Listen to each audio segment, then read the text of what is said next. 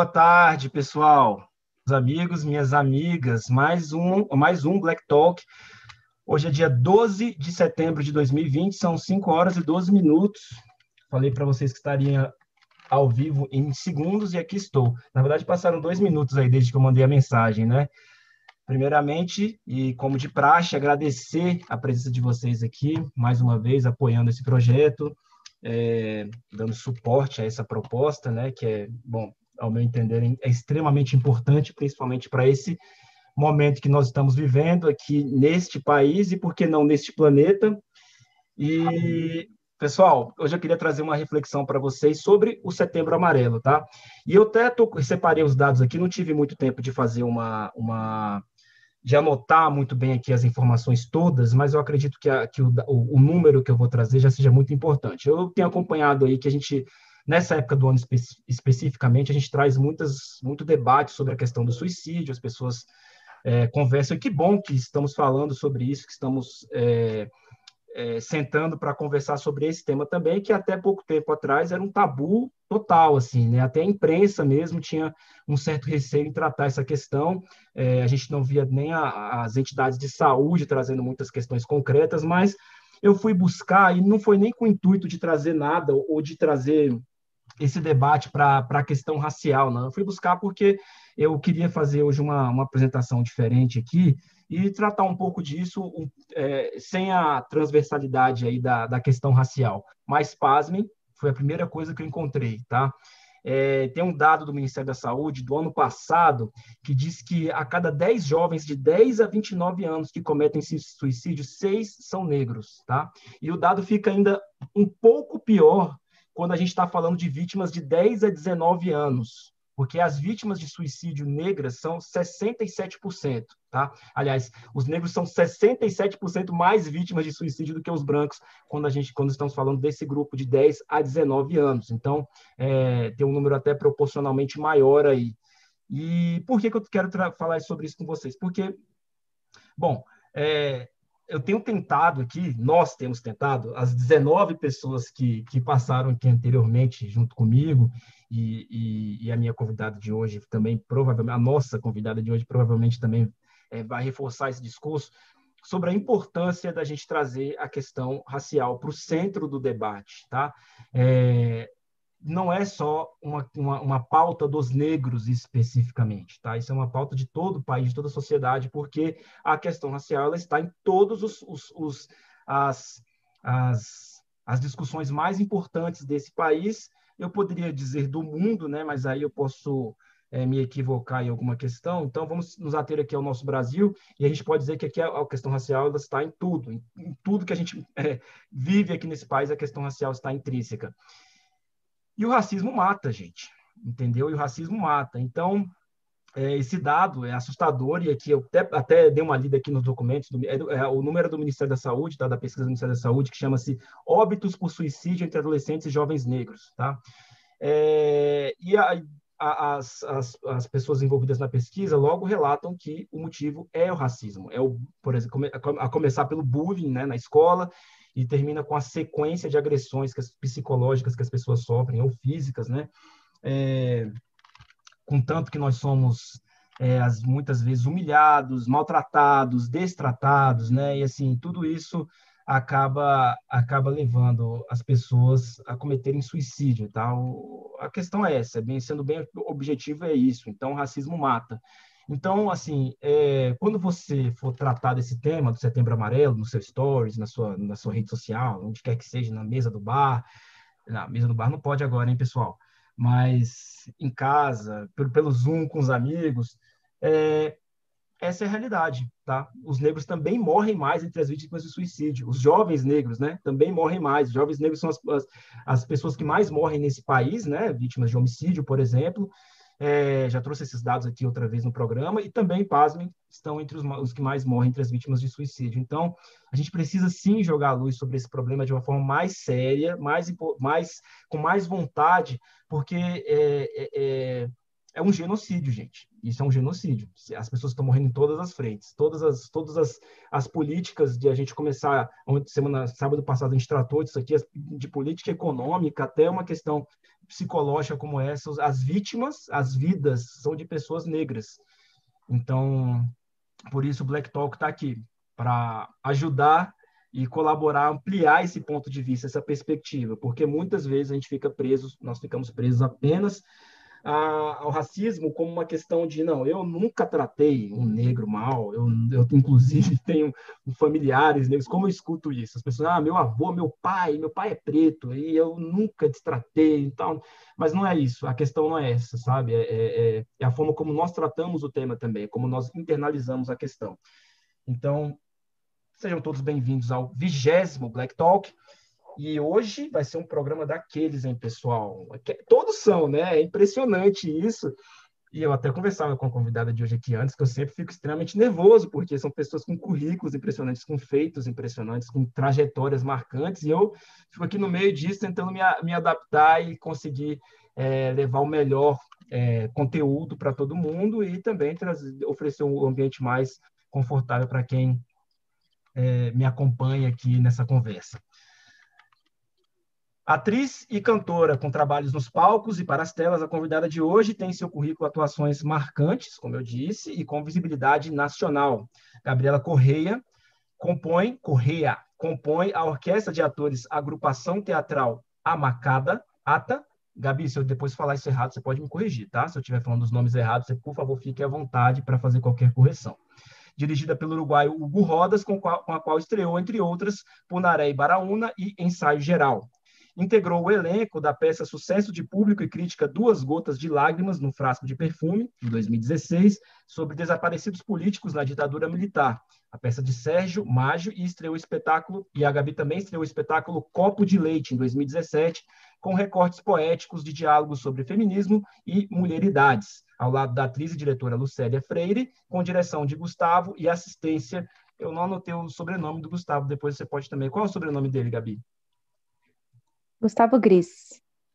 Gris e assistência de direção de Dani Moreira.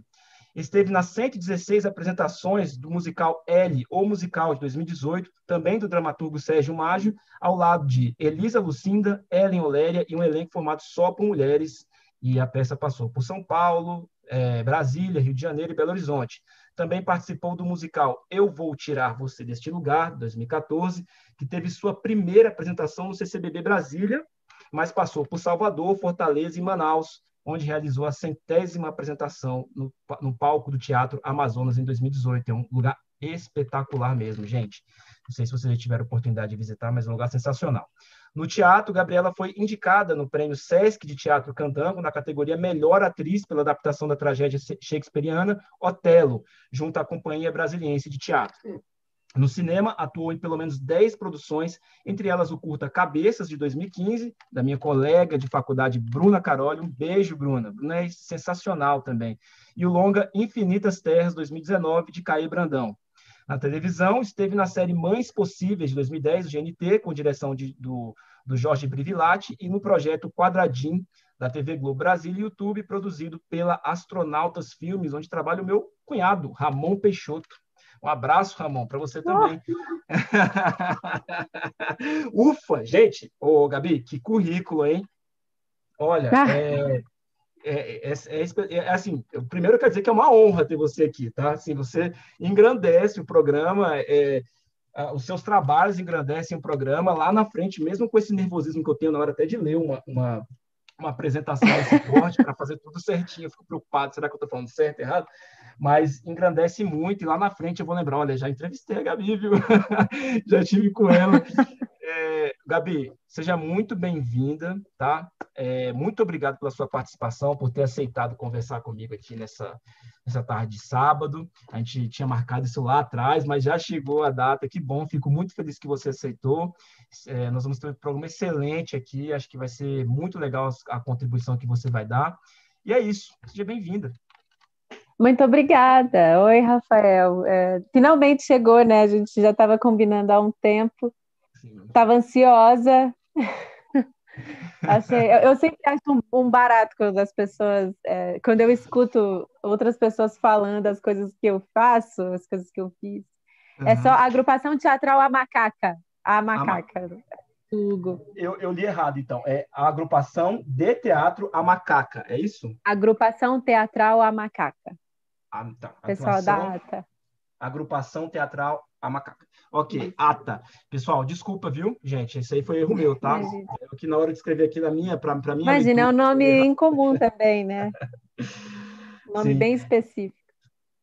Perfeito. É, eu até li muita coisa sobre, sobre antes, né, é, sobre agrupação teatral. Tem até uma matéria muito legal no Correio Brasiliense. Até um, não sei nem se nessa época que, que essa matéria circulou, você estava no grupo já. Eu esqueci a data da matéria exatamente, mas conta um pouco sobre a contribuição cultural para a cidade e sobre as reflexões que, a, que o grupo traz, né? É, acho que você uhum. vai falar um pouquinho sobre isso depois. Uhum. Ô, ô, Gabi, então vamos lá começar. Gente, sejam todos bem-vindos. Eu vou, eu vou aproveitar aqui antes de começar, agradecer aqui a presença da, da Fabiana Mascarenhas, que já esteve aqui com a gente, tá? Foi uma, uma das entrevistadas aqui, da Hanna Mirte Souza Correia, da Andressa É minha irmã! Ah, um beijo da Mara Nais, que é mãe da Nina Nais, essas aí são, são minhas amigas de infância, a Flávia Santos, o Tiago Soares, é, e todo mundo que está aqui, a Isabela Ornelas. o pessoal que veio acompanhar, gente, muito obrigado. Aí a Flávia diz assim: pode até ficar nervoso, mas suas habilidades de conduzir essas conversas estão demais. Olha, obrigado, viu, porque por dentro eu estou aqui em chamas. Gente, minha mão está suando. É, acontece, é assim mesmo, pessoal. A gente vai uh. ficando mais, mas ficando legal. A Dani Moreira também está aqui, viu? Ah. Acompanhando da gente. Que bom que ela está aqui. Amor. Muito feliz, pessoal, com a participação de todos vocês. Vamos lá, então. Ô, Gabi, você é uma mulher negra, né? é, já com uma carreira, como eu já falei aqui, de destaque, brilhante, na minha opinião, tá? Como é que você ah. conta a sua história? O que que, o que que você enfrentou, superou para chegar até aqui? E o que que, quem é a Gabriela Correa e, e o que que a Gabriela Correa venceu? Ai, o que que eu venci? É... Eu acho que eu sempre tive uma luta muito consciente de tempo e de espaço.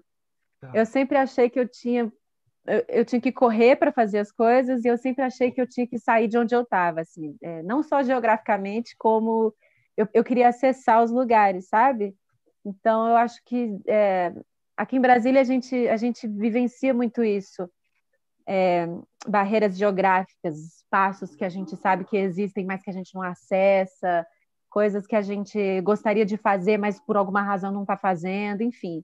Eu acho que eu, eu tentei lutar contra essas coisas. Não sei se eu as venci, não, mas foram coisas que eu fui que eu fui tentando derrubar essas fronteiras, né?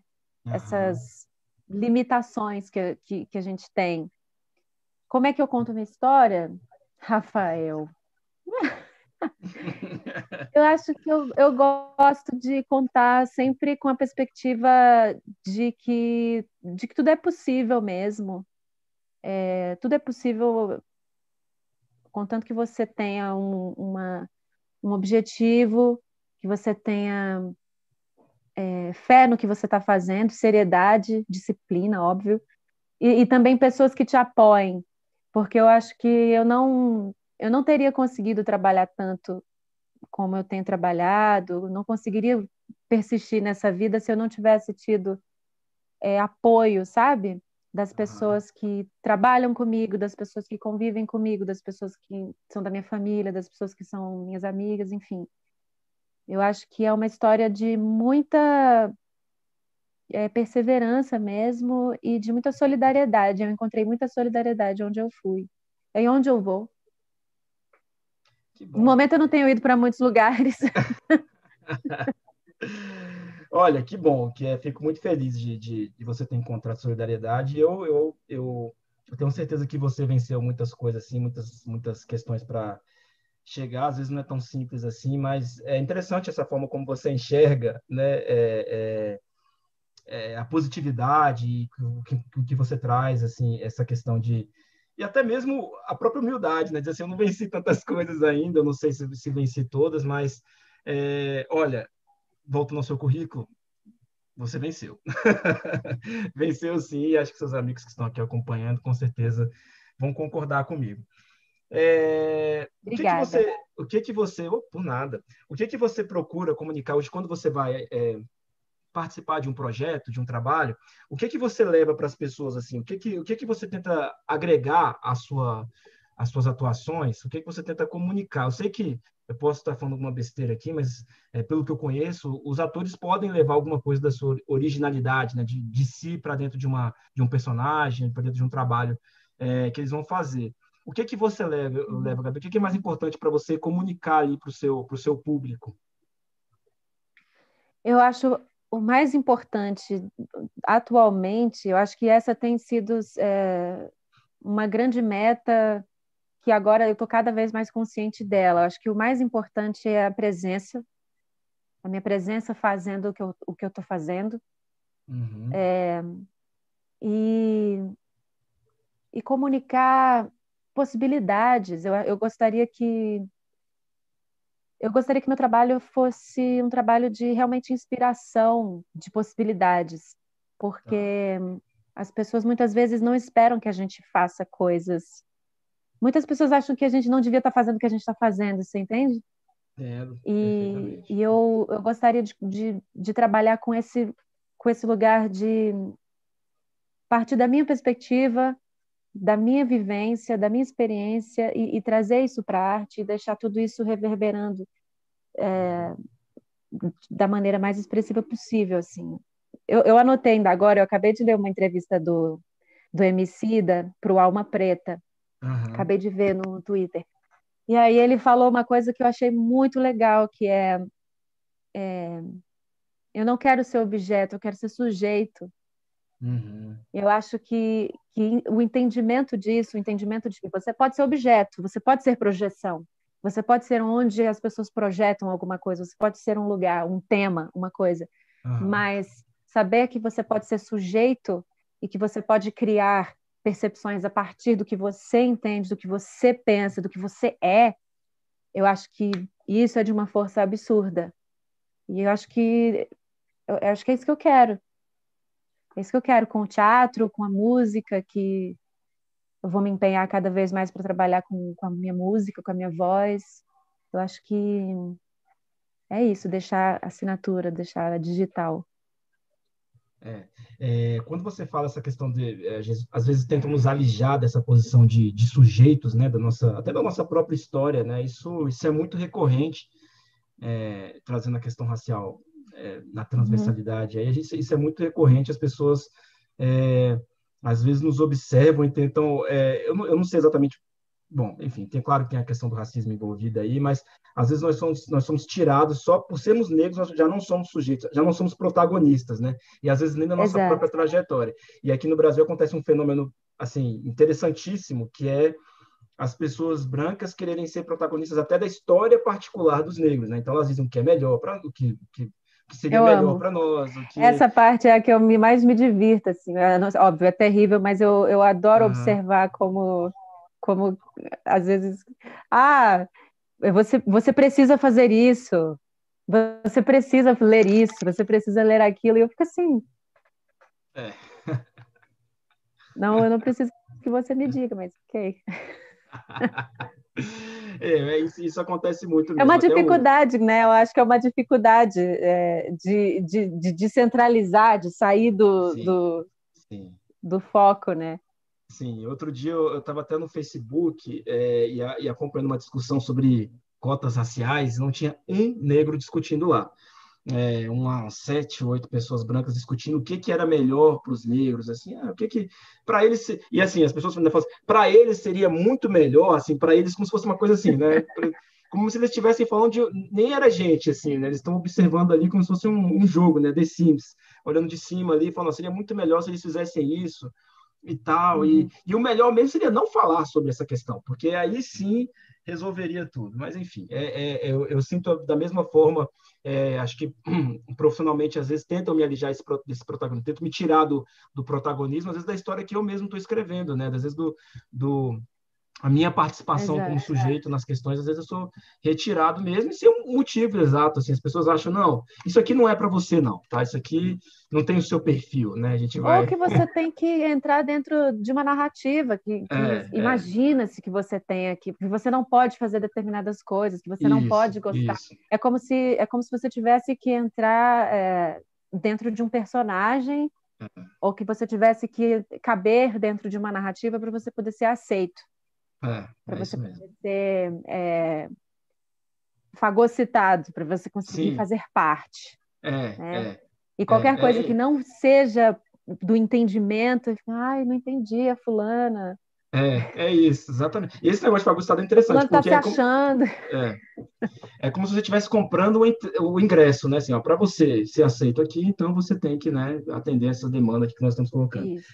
O, o, Ô, Gabi, eu queria que você falasse agora um pouco dos seus trabalhos, tá? Do, dos projetos que, que você se envolveu, que você quiser dar destaque, que você está envolvido atualmente e os que você irá se envolver nos próximos dias, meses aí. Eu vou, eu vou falar rapid, rapidinho, tentar fazer um, um, um panorama aqui. Uhum. Eu comecei a trabalhar comecei a trabalhar com teatro infantil, trabalhava na Neinando, que foram as primeiras pessoas que falaram assim, acho que essa menina aí, ela tinha que estar, tá, acho que ela tinha que estar tá no palco, ela tinha que estar tá fazendo alguma coisa. E na época eu ficava meio, ah, eu não sei se eu quero ser atriz. Eu não achava que ser atriz era para mim, olha só. Eu achava que ser atriz era coisa para outras pessoas, essa, ah, essa, coisa de trabalhar com arte, sim, de viver com sim. arte. Eu me uhum. imaginava fazendo uma coisa mais, sei lá, é, eu me formei em jornalismo, então eu achava que ser atriz podia ser uma coisa tipo um hobby, sabe? Minha mãe sempre falava, ah, você pode ser atriz com um plano B. Até que um dia eu falei, mãe, mas não tem como ser atriz com plano B, é uma carreira tão extenuante, uma carreira tão vasta, tem tantas possibilidades. Aí eu comecei a fazer teatro lá, e aí fui fazendo várias oficinas, fui fazendo, fiz a oficina do Baite Queiroz com a Juliana Drummond também lá no Circo Íntimo, aí depois quando foi meu primeiro trabalho profissional foi Eu Vou Tirar Você Deste Lugar, que foi o musical do Sérgio Mágio, que era com as músicas do Odaí José. Era Eu Vou Tirar Você Deste Lugar, as canções de Odaí José, que foi um espetáculo que foi a primeira vez que eu apresentei num lugar que tinha um público bom, que tinha um público cativo, assim, lá no CCBB, é, de quinta a domingo eles têm público, assim. Tem gente que vai para o CCBB assistir um espetáculo sem saber qual espetáculo que é só por confiar que, que seja legal. Aí eu fiz esse espetáculo e ali eu decidi que eu falei, cara, eu não vou ser jornalista, não, eu vou trabalhar com teatro. Aí fui fazer é o Otelo. Isso foi em 2014. Tá. Eu entreguei meu TCC na faculdade, na UNB, e, e falei, vou fazer outra coisa, vou fazer teatro. Aí fui fazer o Otelo, a Tainá Baldez me chamou para fazer o Otelo, ela era o Otelo, eu fazia o Iago, a gente tinha invertido os personagens com direção uhum. do James Festenseifer. Eu nunca sei falar o nome do James, então se saiu errado, James, désolé. é, e aí o James dirigiu o Otelo, que foi um espetáculo, na época a gente fez na cara e na coragem, eu acho que todo mundo tem essa experiência de não tem dinheiro, não tem faca, a gente vai, vai para o teatro com a bilheteria e seja o que Deus quiser, e é isso. E foi muito, foi muito legal. Essa foi uma experiência muito enriquecedora, assim. Uhum. Que foi quando aconteceu essa indicação do Prêmio Sesc que você falou aí. Aí eu fiquei, gente, mas foi, foi quando aconteceu o hotel. Em seguida, Logo de primeira, eu né? fiz. Né? Menino, foi, a gente estava todo mundo querendo é, lá no prêmio, todo mundo conversando, não sei o que. Aí quando falaram, eu fiquei. gente. Enfim, eu não ganhei. Mas... Aí eu fiz, eu fiz o. Eu, eu fiz o copo, de leite, o copo de leite em 2017 com o Gustavo Gris, com a Lucélia uhum. e o Dene. Eu fiz o Duas Gotas de Lágrimas num Frasco de Perfume, que foi outro espetáculo do Sérgio Mágio. Eu fiz, em seguida eu fiz o L, que aí também foi um outro acontecimento, porque era um elenco só de mulheres, foi um uhum. espetáculo que, que tinha uma vida, uma força muito forte, porque tinha a Elisa Lucinda, tinha a Ellen Oléria, tinha um elenco de mulheres incríveis, tinha a Luísa Guimarães, a Tainá Baldez também fez comigo, tinha a Renata Celidônio e... Ai, meu Deus, estou esquecendo de alguém. Então, não. E aí, e nisso, nesse meio tempo foi quando eu entrei para a ATA, para a agrupação Teatro Macaca, que foi numa época em que eles estavam precisando de uma pessoa para substituir uma atriz que tinha saído, que tinha ido fazer um curso em São Paulo, e eu entrei e acabei ficando. Eu entrei para fazer uma sessão, fiquei tipo por quatro anos, eu acho, três, quatro anos lá na ATA, que foi quando eu fiz, participei da banda do ensaio geral, fiz Punaré Baraúna, fiz uh, o Rinoceronte e o Saltimbancos, que foram os trabalhos mais recentes meus, assim. Uhum. No momento, eu tô... Eu estava, antes da, da, da pandemia, eu estava filmando, estava fazendo um filme do Eduardo Felistock e do Eric de Castro. A gente estava filmando aqui em Brasília, a gente filmava lá na Ceilândia, só que aí em março as filmagens foram interrompidas. Hum. E aí eu parei, agora eu vou voltar, acho que no final de setembro a gente volta. E aí, no momento, eu estou pesquisando coisas para para um álbum, para uma coisa para me lançar artisticamente como cantora, ainda num estado muito é, muito de semente, mas ainda, uhum. mas eu acho que vai dar, vai dar coisas legais. Estou numa questão com a Fernanda Jacobi, a gente vai começar em breve um processo. Eu sempre quis conhecer a Fernanda, a gente sempre se ouve. Aqui em Brasília é muito comum isso, né? A gente se conhece, uhum. todo mundo sabe quem é quem, mas a gente não, Pessoalmente, não se conhece. É. É. e aí, recentemente, ela chegou para mim e falou: Gabi, vamos fazer isso? Eu falei, bora. É, e estou contribuindo também com o Jonathan Andrade com, com um processo que ele está pensando sobre um espetáculo no Zoom. E da ATA eu estou um pouco afastada agora, mas eles estão com um processo de experimento cênico toda quinta-feira no YouTube, está muito legal.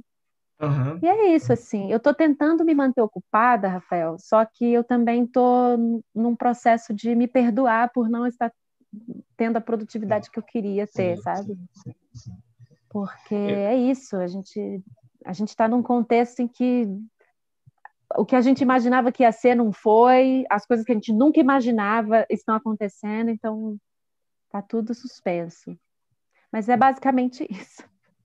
É, mas já, bom, é, isso aí, pra, bom, primeiro que isso aí não é baixa produtividade, né? Isso é muita coisa. Imagina o que você deve estar é. pesquisando para um álbum. Eu queria perguntar duas coisas, mas antes falar assim, é, tem uma, uma, quando começou a, a pandemia, as pessoas começaram assim, ah, a gente entrou em quarentena, as pessoas reinvente-se, né? Virou uma, uma bandeira isso. Ai, meu Deus. É, aprenda alguma coisa nova, faça um curso. Gente, algumas pessoas vão conseguir fazer isso, mas a maioria é muito difícil. Esse, esse momento de não, pandemia gente. não é só a questão de você estar em casa, deveria, né? Ser um isolamento social, né? É um distanciamento de muitas coisas. Tem muita gente perdendo, perder a rotina, a as coisas que a gente costuma fazer, né, os nossos compromissos, é, sem previsão de volta, isso mexe com o psicológico de todo mundo. Então não é fácil, ah, já agora que eu não, não faço isso que eu faço que eu fazia há 10 anos, então eu vou fazer um curso novo aqui, eu vou me tornar advogado, vou estudar, Gente, é... vou, vou, virar trader, né? Agora tu é trader e tal, esse negócio É, vou, é, é tipo, é como realmente criar expectativas absurdas sobre quem a gente deve ser, porque a vida, é, a gente foi, é. foi tudo suspenso, a vida estava numa levada e agora a gente ficou em casa e é isso, a gente tem uhum. que se perdoar. E quando eu falo isso. isso. é porque é real. Às vezes eu fico tipo, ai, porque eu não estou fazendo nada, porque eu deveria é. estar fazendo isso, eu deveria estar fazendo aquilo. Quando na verdade a gente está aqui ficando vivo. É. A gente está é. aqui sobrevivendo. Exatamente. E, e, quando eu estava me preparando para vir aqui conversar com você, eu fiquei pensando sobre como que você luta, Gabriela? Como, como é que está a sua luta? Como é que você se engaja? E eu fico pensando que a nossa sobrevivência, a nossa presença é a luta. Então, óbvio que, que a nossa autoestima, nosso bem-estar, o nosso autocuidado faz parte de estar ativo politicamente, né? Principalmente num momento como esse, de adoecimento geral, de adoecimento não só físico, porque tem uma pandemia acontecendo, mas um adoecimento por conta de questões políticas, quando a gente para para observar o que a gente está vivendo no Brasil, por conta do isolamento. E é muito. Eu achei legal isso que você falou do setembro amarelo, né? Porque existe esse recorte, é impossível não observar uhum. esse recorte, uhum. né? Inclusive, eu, eu até me espantei um pouco, porque quando eu vi, eu achei até que um dado antigo, mas é um dado bem recente, de 2019. É, o, a Flávia Santos está dizendo aqui, é muito importante não se cobrar essa produtividade em pandemia, dessa, dessa produtividade em pandemia, mas achei mesmo que está fazendo mil coisas, mil projetos. Ela falou sobre você, né, que você está envolvido em muitas coisas, mas é importante não se cobrar. É, a Tamara Menezes Total. também está aqui com a gente, a Andréia Portugal, pessoas que eu não que eu não citei, que estão aqui nos assistindo. Pedir a vocês, pessoal, que se possível, né, e se quiserem também, for do seu, seu, interesse, que vocês curtam a página, o, o canal aqui embaixo, né? Na verdade é ali embaixo, eu estou me vendo aqui, acho que estou no, no outro lado hoje que vocês curtam a página, compartilhem, assistam outros vídeos, tá? Acompanhem aí, façam a sua inscrição no Black Talk. É, ô, Gabi, esse, esse filme que vocês estão gravando em Brasília, tem como falar para a gente um pouquinho sobre o que, do que, que ele se trata ou ainda é segredo? O Amado fala, so... é um filme chamado Amado, uhum. um filme que se chama Amado, do Edu Felistock e do Eric de Castro. É, é um filme que fala sobre corrupção policial. Então, é um ah, filme de ação. Uhum. E, bom, o que eu posso dizer é que o nosso herói, né, é um ah. policial que, que tenta lutar. Ele não só combate o crime, quanto combate às organizações criminosas que estão infiltradas na polícia, né? Bacana. Então é um filme que sem uma galera muito legal, assim. Na verdade, esse ano eu filmei duas coisas aqui em Brasília. O que foi uma, uma glória, porque eu falei, gente, até março deu para fazer dois filmes, assim, um filme e meio, porque esse ficou uhum. interrompido. E os dois foram aqui em Brasília. Um foi o Pastor e o Guerrilheiro, do Belmonte, que a gente filmou. Bom, as minhas cenas foram feitas todas na Samambaia. É, e aí o outro foi o Amado, que eu vou terminar agora, agora no final do ano. E assim, eu, eu fico sempre muito feliz de fazer cinema aqui em Brasília, porque era sempre uma coisa de todas essas barreiras que eu falei para você, de todas essas fronteiras, de todas essas dificuldades, eu sempre achava que o cinema era a última fronteira, assim. Uhum. Se você conversar com qualquer atriz, qualquer ator de Brasília ou de qualquer lugar, eles vão falar: nossa, o cinema é uma coisa que eu tenho vontade de fazer, mas não sei como. E eu tinha essa sensação. Então, filmar em Brasília, eu sempre fico: ai, que legal, que honra, que alegria. É, é. E, bom, enfim, o Gregório falou um pouco disso. Agora foi a primeira pessoa que eu entrevistei aqui, o Gregório Benevides, ele, ele falou um pouco dessa, dessas questões também. O, o, aliás, dessa, dessa vontade né, e dessa dificuldade também. Pois é, o Gregório estava no Campo Santo comigo, tinha o Vitor Abrão, o Túlio Starling, é, o Gregório, tinha quem mais, meu Deus? A Carmen Mi, Dani Vasconcelos, uma galera assim daqui de Brasília fazendo esse filme, um filme que se passava na UNB. Então, eu conheci o Gregório mais ou menos nessa época. E ele também está aí, está fazendo filme, está fazendo um monte de sim, coisa, sim, fico observando sim. ele. Sim, é. Gregório é interessante, porque eu conheci, né, como, primeiro como nas ciências, aliás, nós somos amigos de infância, né, mas ele fez ciências sociais, depois ele migrou para as artes cênicas. É, Foi. Mas ele é uma, uma figura sensacional também, grande amigo. Um abraço, Gregório. um abraço, Gregório. Usualmente ele está assistindo até nos comentários aqui, mas hoje eu não estou ouvindo, mas ele pode assistir depois também. A Carol uhum. Franklin também está aqui mandando um, beijo para você, falou que você Ai, é foda. gente, são pessoas maravilhosas. Um beijo em todo mundo. Ô, Gabi, ainda sobre a sua pergunta, sua resposta anterior, e esse álbum que você está produzindo, hein? O que que você... Ai, meu Deus. Qual, qual, é a sua... Como é que eu posso dizer assim? O que que você vai colocar aí de... O que que você vai trabalhar nesse álbum? Qual estilo musical? Então, essa é a pergunta que eu me faço todos os dias. O que, que eu vou fazer? Então, eu estou num momento muito de, de pesquisar, sabe? De pesquisar referência, de observar as coisas que eu escuto, de observar as coisas que eu me vejo fazendo. Então, eu estou nesse momento de pesquisar referência e, e, tentando colocar as coisas, no, as ideias no papel. eu tenho conversado com a Ellen, a Ellen Oléria, ela sempre fica me apertando, falando: cadê teu álbum? Bora fazer música, começa a escrever as músicas. E eu sempre ficava, ah. Porque eu sempre achei, hum. eu sempre cantei nos espetáculos que eu fazia, sempre estava cantando em cena, em função de uma dramaturgia, em função de um personagem. Tá. Só que eu nunca me coloquei como cantora, assim. Uhum. Eu nunca fui fazer show, nunca fui fazer by, é, como é que chama? Voz e violão. Nunca fui fazer uhum. esse rolê porque eu achava que não era para mim. Eu tinha morri de vergonha. E aí a Ellen sempre falava assim: "Ah, Gabi, você precisa você precisa cantar na noite". E, e eu sempre achei que ah, isso aí eu vou fazer depois. Eu acho que esse depois chegou. esse depois chegou porque é uma demanda da, da, da, minha carreira, uma demanda criativa que sempre surge. Assim. Todo mundo sempre fala, ai, quando é que você vai lançar alguma coisa? Quando é que a gente vai te ver cantando? E eu sempre ficava, ai, depois, depois. Eu acho que esse depois está chegando. É. Mas é isso, eu estou num momento muito inicial de colocar as coisas no papel, de ver que artista, que artista que eu vou ser, o, o que, que eu vou cantar. E... Mas assim, em breve, em breve sei lá, em breve, em 2024. Ah, não, mas aí é, é, eu, eu, eu, eu vi um trechinho de você cantando e eu tô tentando lembrar onde que foi que eu vi. Eu não sei se foi no Instagram. Foi no Instagram, será? Não tenho certeza. Eu sei que realmente, pessoal. Gabi, qual é o seu Instagram? É arroba Meu Gabriela Instagram Correia? é underline Gabriela Correia. Underline Gabriela Eu acho que tem então... outro underline, porque eu sou dessas. Hoje em dia eu vejo underline, eu acho péssimo, mas é porque tinham muitas Gabrielas Correias no Instagram. não, é, é verdade. Mas assim, pessoal, se não, se não for underline Gabriela Correia, underline, ou underline Gabriela Correia, vocês vão lá no meu perfil, RQR27, na última, na última na última publicação lá, que é sobre esse programa de hoje, tem o, ela está marcada. E vocês vejam esse trecho eu acho, cantando. É, eu acho que esse vídeo que você viu foi o que eu estava cantando uma música do David Bowie com meu cunhado. Ele estava no piano. É, foi isso mesmo. Ground control to Major Tom. Eu amo essa música. E o Café, ele, ele é músico, né? Ele é artista.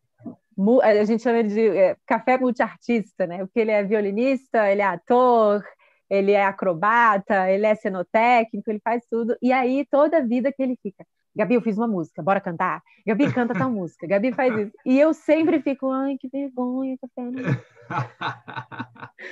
Aí, oh. nesse dia, ele me, me, me colocou na parede e falou, bora cantar. É, mas é, eu peço... Então, pessoal, vão lá no Instagram dela, dê uma olhadinha, ela canta muito mesmo. Eu acho que a Ellen Léria tem razão, ela tem que lançar um álbum e cantar logo. Tem até gente aqui é, falando para você é, dar uma palhinha aí, mas isso fica a seu critério, tá? Se você quiser cantar alguma Ai, coisa. Vamos lá mais para o final, pode ser? Pode, pode ser mais claro, final, aí quando claro, a gente estiver encerrando. Ó, a sua, a sua, a sua, a Tamara Menezes também está aqui. É, Ai, é aqui, ó, ah. tem um, tem, parece que tá tendo um movimento aqui já de queremos Gabi cantando. Estou falando, é uma coisa, é maior do que eu. Eu, eu tenho que fazer isso. e meu, a Dani Moreira está tá até chamando, fazendo cor aqui de Libriana, Libriana. É, é isso mesmo, realmente. Inclusive, meu aniversário é daqui a um mês, certinho, 12 de outubro, está chegando. É... E, bom, então mandar um abraço novamente para vocês que estão acompanhando aí. Que legal a participação de todo mundo. Gregório, um beijo, hein, cara? Você é demais. É. É, o, o, Gabi, as pessoas estão falando aqui sobre, sobre arte e eu, pelo menos a minha percepção, tá? E aí, por favor, você me corrige. As pessoas consomem pouco é, atrações artísticas relacionadas às atrações teatrais, né? Vamos botar assim é, eu não sei se é só em Brasília isso, se, por exemplo, em circuitos maiores, Rio de Janeiro e São Paulo, isso proporcionalmente é mais ou menos do mesmo jeito, mas a impressão que dá para a gente é que consome pouco. Eu mesmo consumo pouco, tá? Eu, eu posso me usar como exemplo aqui, eu consumo muito pouco. Eu fui poucas vezes ao teatro na minha vida, e embora eu goste muito de cinema, por outro lado. É, por que, Gabi, você acha que isso acontece? Por que, que você acha que isso é uma. Por que, que, por que, que as pessoas não consomem? Então? Eu acho. É... Eu acho que aqui no caso de Brasília, do Distrito Federal, existe uma questão que vai lá de trás, que é da formação de plateia. As pessoas uhum. geralmente, as escolas, eu, eu mesma comecei a fazer teatro quando eu assisti teatro. Quando eu uhum. fui ao teatro e eu falei, oh, meu Deus, que legal, eu quero fazer isso. Uhum. Então, não é que toda criança, todo adolescente que assista teatro vai virar artista, mas ele uhum. pode gostar de consumir, ele pode gostar de frequentar, porque o teatro, como tudo, é um hábito. Então, eu acho que as pessoas ainda se entendem muito distantes do teatro enquanto linguagem. As pessoas estão muito mais próximas do audiovisual, porque elas consomem mais, porque elas convivem mais com o audiovisual ali. É, bem ou mal, é uma linguagem que elas estão mais próximas, elas têm mais intimidade. Eu acho que o teatro, é, as pessoas sentem um distanciamento que precisa ser rompido lá atrás, que precisa ser rompido na infância, na adolescência. Esse é um trabalho conjunto dos artistas, mas também dos gestores públicos. Eu acho que a gente tem que a gente tem que começar a pensar é, a sociedade, principalmente em tempos devastadores como o que a gente está vivendo hoje, a gente precisa pensar a sociedade de forma é, horizontal. Não pode você achar que suprimir a cultura, suprimir a criatividade, você vai gerar cidadãos é, mais inteligentes, mais funcionais, mais técnicos, sei lá, o que que, né? Então eu acho que começa na formação de plateia e vai para partes de divulgação. As pessoas muitas vezes não têm acesso à informação, as pessoas às vezes acham que o teatro não é para elas. Eu já ouvi várias vezes, ah, eu não vou ao teatro porque é muito caro. E eu fico, não, nem nem sempre o teatro é tão caro assim. A gente faz espetáculos de 20, 10 reais, às vezes fica mais caro, mas é porque as pessoas realmente não ficam sabendo. E eu acho que existe também uma lógica geográfica. Como eu uhum. disse aqui em Brasília, muitas pessoas não têm nem como chegar. Muitas vezes não tem nem como chegar. Eu acho que está tudo concatenado de modo a afastar as pessoas dos teatros e, e a gente fica cada vez mais distante do público. Eu acho que é estratégico até para para ter a sensação de que as pessoas não estão pensando, de que as pessoas não estão se nutrindo de coisas que, que fazem, que alimentam a alma, né? Mas eu acho que tudo isso precisa ser pensado com os artistas, com o poder público, com a sociedade, todo mundo para se aproximar do teatro. Não sei se, se acho que as pessoas poderiam consumir mais teatro em Brasília, poderiam consumir mais cultura brasiliense, mas eu não sei se, se é pouco ou se é insuficiente, não. É só porque realmente não chega. Não chega hum. nas pessoas. Infelizmente. É. E, e, é interessante como as pessoas, essa questão do, do, do, valor ser proibitivo, né? De a gente às vezes fala assim, ah, é, é caro, mas a gente consome tantas outras coisas que são, são caras também, e, e, às vezes talvez nem com a mesma com a mesma experiência do teatro, né? Eu estava vendo outro dia, por exemplo, a gente, eu não sei, as pessoas devem estar acompanhando aqui em Brasília, a gente está com aquele projeto ali no, no centro da cidade, que é o drive-in, que é um outro drive-in, né? Que não é o drive-in tradicional que nós conhecemos, mas um drive-in ali no, no, estacionamento do Mané Garrincha. E quando eu olhei o preço pela primeira vez, era um preço absurdo, assim, era, tipo, nem lembro quanto uhum. é que era uhum. mais ou menos, mas era uma coisa assustadora, assim, sabe? Para para até para um drive-in mesmo, que o drive-in ali do lado, o drive-in de Brasília, né? ele pratica preços comparados com o preço da sala de cinema mesmo, até um pouco mais barato, salvo engano. Mas o drive-in que se colocou ali do lado da, do, do, do Mané Garrincha era um valor proibitivo. Desculpa, Sim. era um valor proibitivo e assim é, alto, né? E, e com um filme assim, com umas, com umas com uma, uma, uma agenda não entendi muito bem o que eles estavam propondo. Desanimadora. É, de resgatar uns clássicos, mas assim, uma coisa bem tipo tudo bem, Jurassic Park é um filme que a gente precisa, que, sei lá, que tá, tá dentro da cultura popular aí, uhum. né, isso eu quero dizer. Mas você cobrar, sei lá, 80 reais para assistir Jurassic Park dentro do seu carro, sendo que hoje em dia você pode comprar ele por Assistir 10 reais no, no, no, no, Google Play, sei lá. Não estou falando que você, assim, claro que a, a, a, obra ela tem um valor e, e eu, claro. particularmente no cinema, para filme, eu não eu, eu pago, até as peças de teatro que eu fui também, eu não, nunca me objetei sem falar assim, ah, é caro, é barato, porque eu acho que ali tem um, um, trabalho intelectual muito importante envolvido, né? Ali você vai sair diferente daquela, daquela experiência, né? Transformado. Pelo menos as, as minhas experiências são assim, com audiovisual é. e as vezes que eu fui ao teatro. Mas, assim, é, a, a, minha, a minha impressão é que falta mesmo, tanto a iniciativa privada quanto o governo, né? Eles concatenarem, né? Eles trabalharem Exato. alguma proposta para aproximar, né?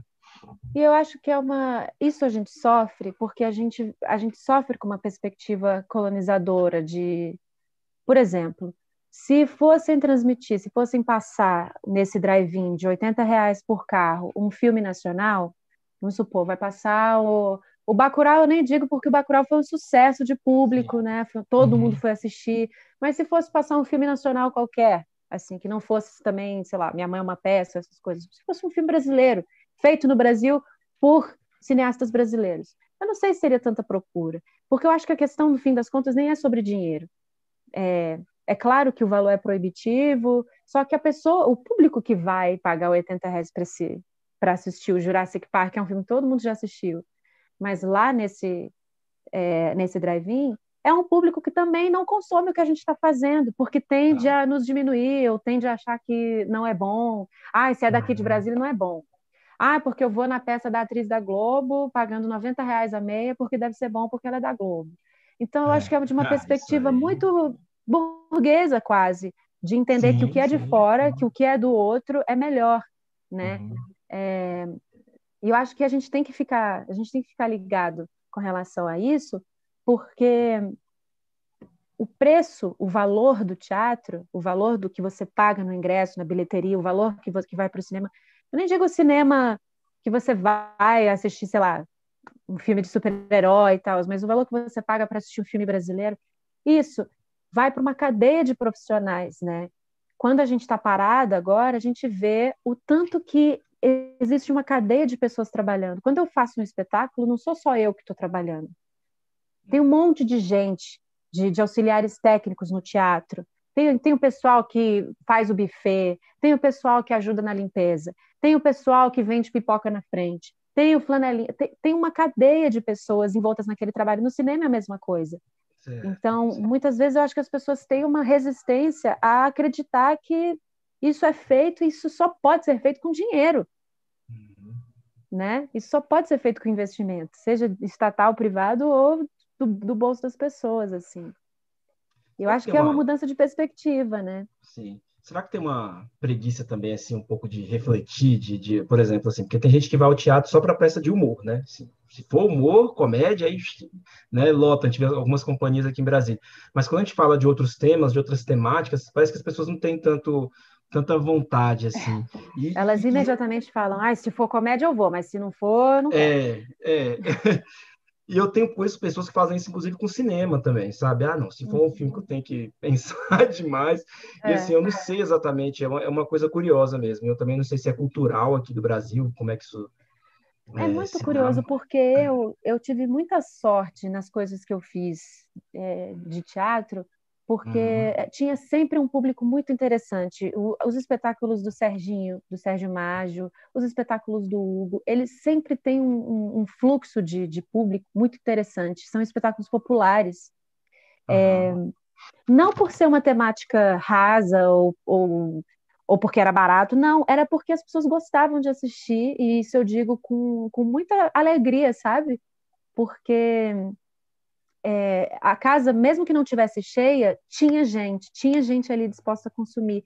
Eu realmente eu, eu gostaria de entender melhor como que opera a, a, o público, a mentalidade do público, apesar de eu não saber muito bem quem são as pessoas. A gente nunca sabe.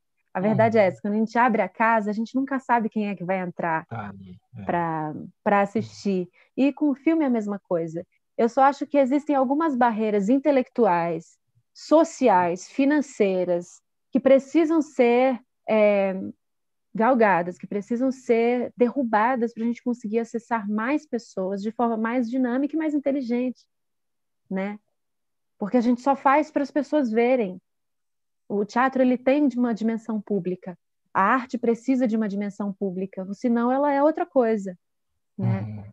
Uhum. Se não tiver o alcance, se não tiver a, a o fôlego de chegar nas pessoas é outra coisa.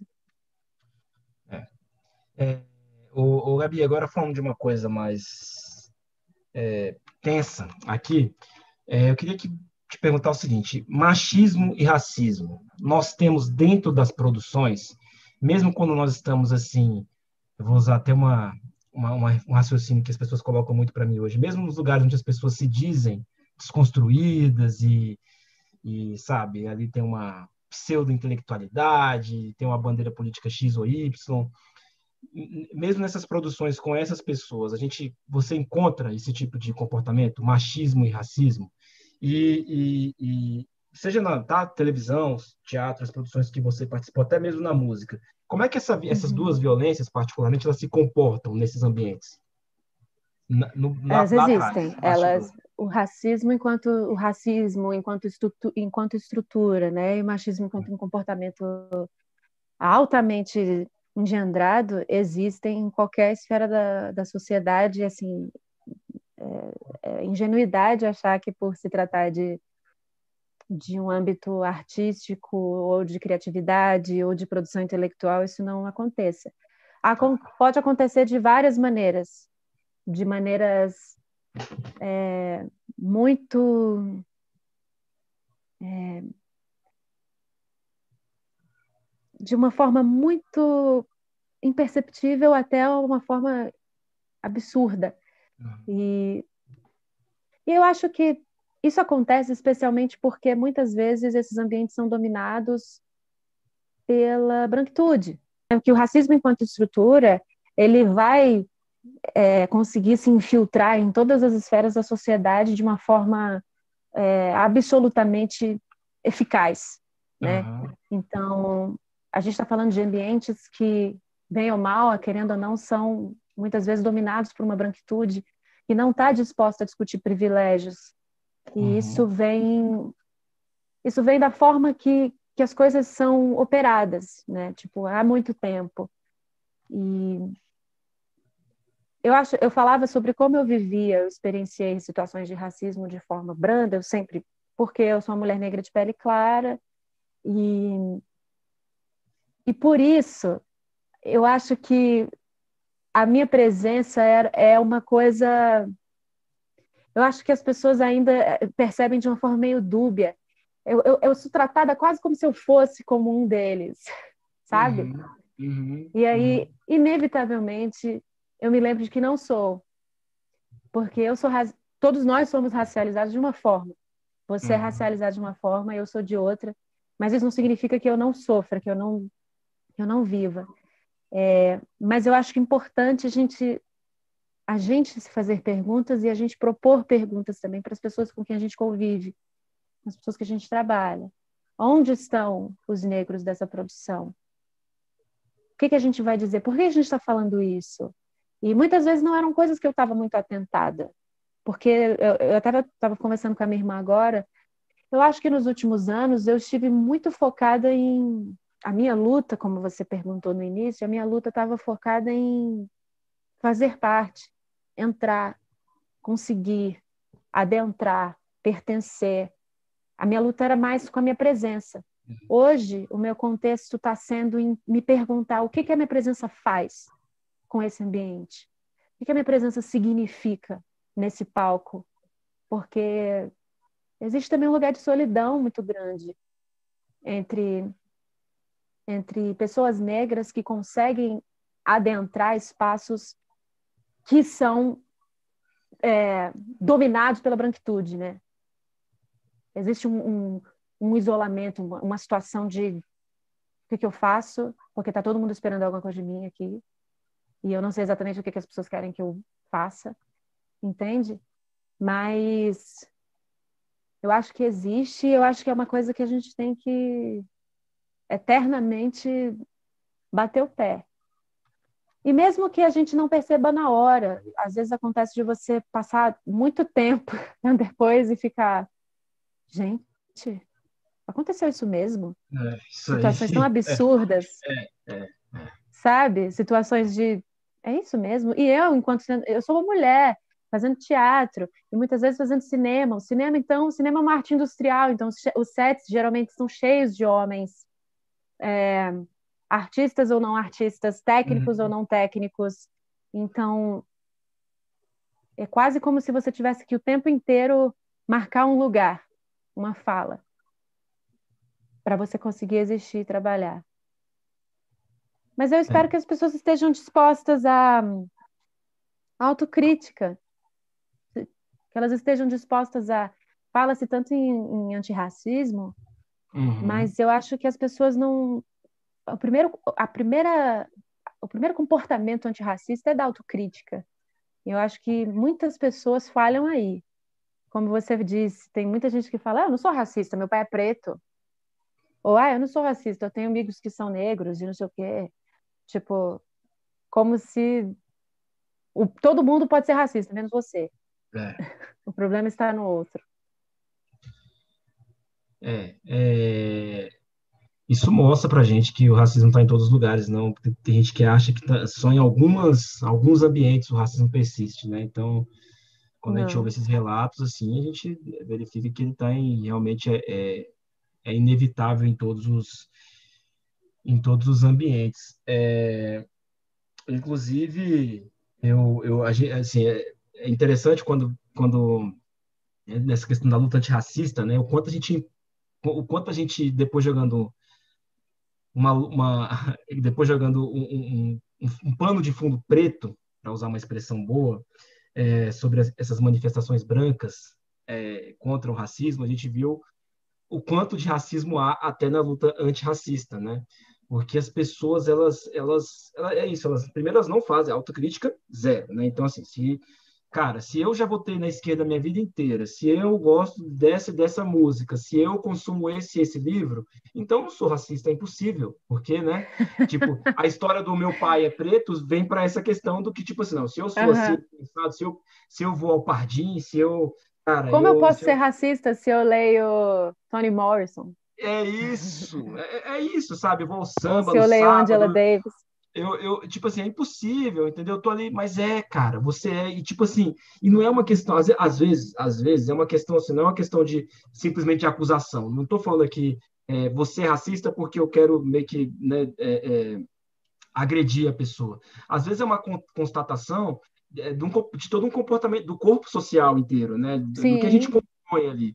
Eu não posso falar para você, chegar para você daqui assim, falar assim, eu não sou machista, porque isso, né, isso é, constrói um homem ao longo da vida, é, é um trabalho, Sim. né, e a gente e a gente só vai conseguir... Isso independe de você, independe das suas subjetividades. Claro, claro, e assim, só vai conseguir ver, até quando a gente, por exemplo, conseguir, começa, a gente começa a, a, a, a dizer não somos, né, é, quando a gente começar pelo menos a ver os números serem revertidos. Mas enquanto nós somos um país que mata muitas mulheres, números absurdos, que mata muitos negros, né? No, outros números absurdos, como é que a gente se coloca nessa posição? Será então assim que vai a sua li, a sua luta, os livros, os livros que você está lendo, as conversas que você tem, o candidato que você está votando, será que esse comportamento ele está agregando mesmo na luta antirracista? Porque não adianta Total. isso terminar para uma tela preta no Instagram, entendeu? Ou para, cara, e... né, eu tenho observado muito isso, assim, porque é, eu vou falar, eu acho que é isso. O inimigo bolsonarista é um inimigo óbvio de, de, de qualquer progressista, de qualquer pessoa Sim. que seja razoável, de qualquer pessoa que tenha a mínima sensibilidade e intelecto. É, eu acho. Eu parto daí.